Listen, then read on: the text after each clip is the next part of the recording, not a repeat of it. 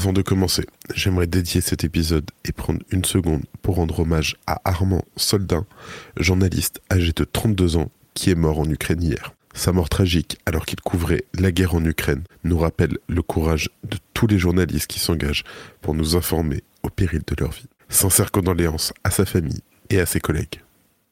Le Crypto Daily. Mon nom est Benjamin Cohen. Et vous êtes bien sur le Crypto Daily. Le podcast qui traite de l'actualité crypto, NFT et métaverse. Dans vos oreilles, chaque jour, du lundi au vendredi.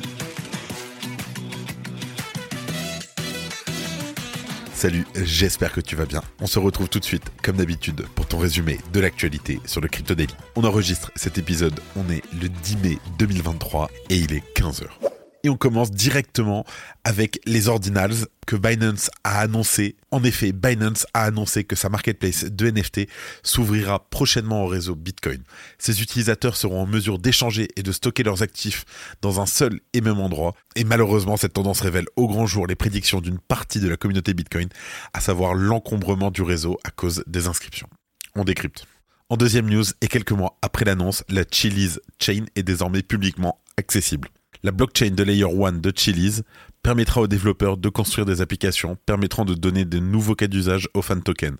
Parmi les trois premiers validateurs de la Chiliz Chain, on retrouve notamment Meria, Lex, Just Mining. Et pour finir, en dernière news, et probablement la plus importante. Hier soir, la proposition de loi concernant les influenceurs a été adoptée par le Sénat.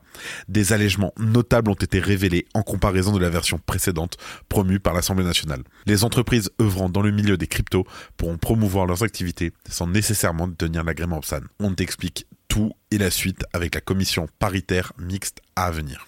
Mais avant tout ça, et comme d'habitude, le coin du marché. Here comes the money. Here we go. On a encore une journée rouge, mais ça a quasiment pas bougé, donc euh, ça va être très vite.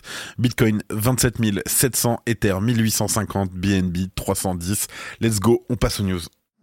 Et donc, on commence par Binance qui va bientôt accepter les ordinals. Je t'explique. La plateforme NFT détenue par Binance va prochainement accepter les inscriptions ordinals. D'après l'entreprise dirigée par Changpeng Zhao, cette nouvelle fonctionnalité est destinée à démocratiser davantage l'écosystème Bitcoin.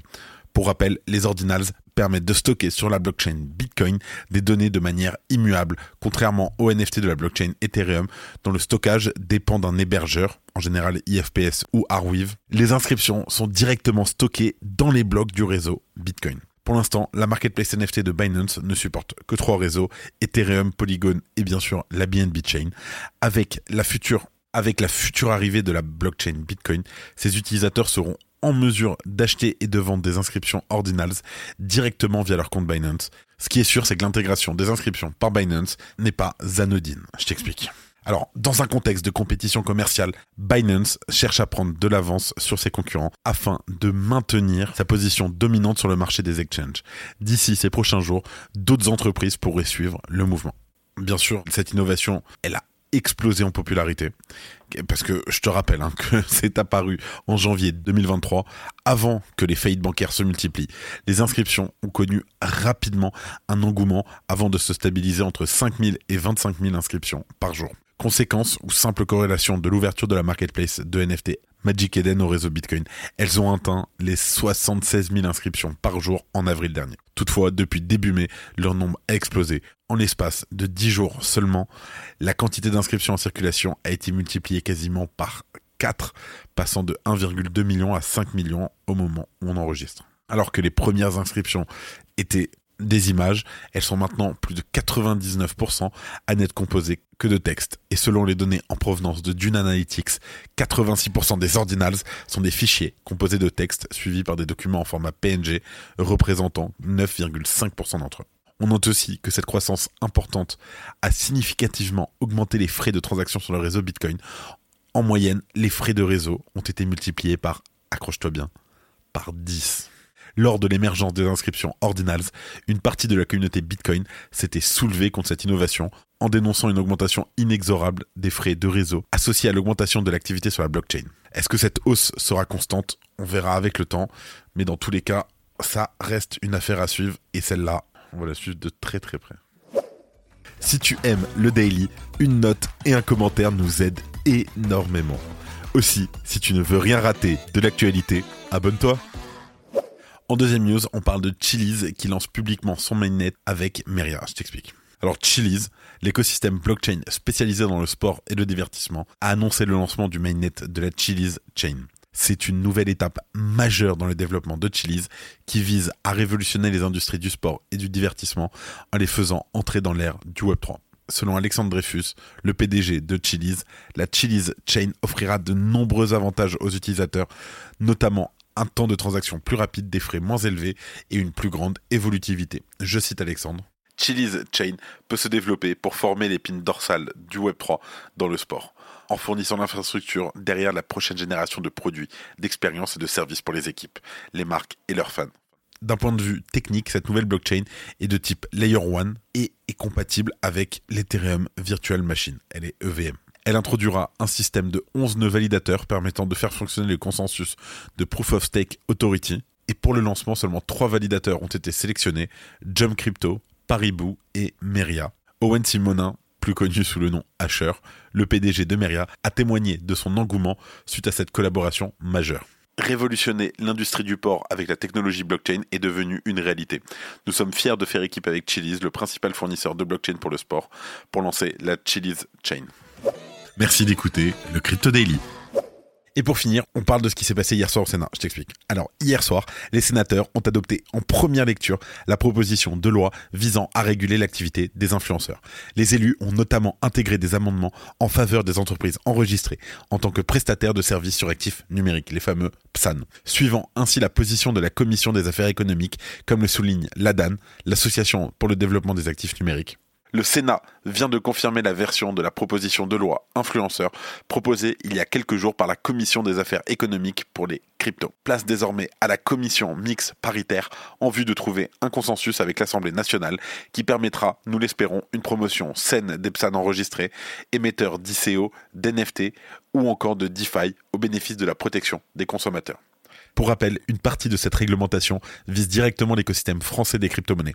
Fin mars, les députés de l'Assemblée nationale s'étaient positionnés pour une interdiction des actes de promotion par le biais d'influenceurs aux entreprises ne détenant pas l'agrément PSAN. Toutefois, un problème est pointé du doigt. L'autorité des marchés financiers, l'AMF, est dans l'incapacité de fournir l'agrément PSAN aux entreprises qui s'engagent dans les activités liées aux cryptoactifs. En effet, ces dernières ne sont pas en mesure de se procurer une assurance de responsabilité civile professionnelle qui est une exigence obligatoire pour l'obtention de l'agrément. Ainsi, après avoir entendu la voix des différents acteurs du secteur, le Sénat s'est prononcé sur une proposition de loi plus souple. L'agrément PSAN n'est pas envisagé comme obligatoire. Seul l'enregistrement sera nécessaire pour les entreprises effectuant des actions promotionnelles par l'intermédiaire d'influenceurs. Prochainement, des discussions seront réalisées par une commission mixte paritaire afin que les deux chambres, l'Assemblée nationale et le Sénat, puissent trouver un compromis sur ce texte de loi.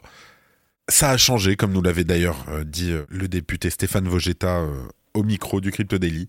voir ce qui va en être, mais pour l'instant, c'est déjà, faut l'avouer, c'est déjà mieux, quoi. Et avant de terminer, comme d'habitude, les actualités en bref avec notre partenaire Bean Crypto. La capitalisation boursière des tokens BRC20 sur Bitcoin a dépassé 1 milliard de dollars. Malgré l'intérêt croissant, le créateur de ce standard a déclaré qu'il est sans valeur et ne devrait pas être utilisé de la sorte.